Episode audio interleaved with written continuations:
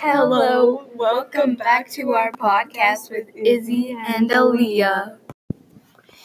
Today we are going to be discussing the topic of ocean pollution and all of the endangered ocean creatures that need help. Despite all of the jokes on the internet, this is a very important topic that has become a joke. Are you tired of seeing all the turtles swallowing and choking on plastic straws? Fear not, I have the perfect solution for you the hydro straws. Ah! All payments go to donations on saving ocean life. For the next week, just in time for Christmas, you can get two packs for the price of one using the code HOLIDAYS. That's H O L I D A Y S. If you have any questions, call 321 654 0980. Save money and save the oceans.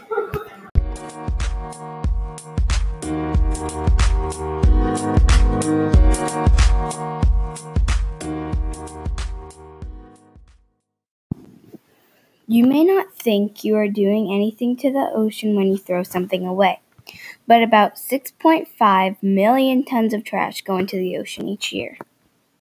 Since 1960, the number of dead zones in the ocean, where it is practically unlivable for ocean life, has doubled each decade. There are currently 200 as of 2019.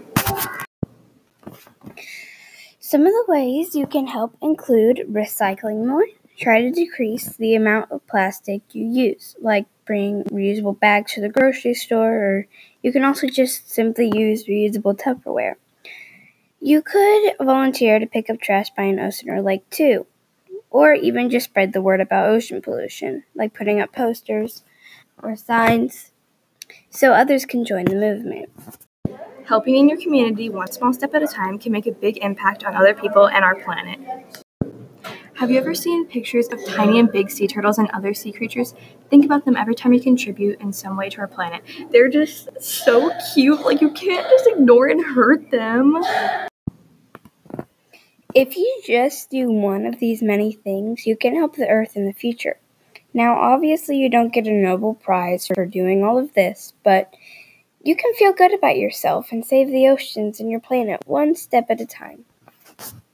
Izzy and Aaliyah signing off of today's podcast. Thank you.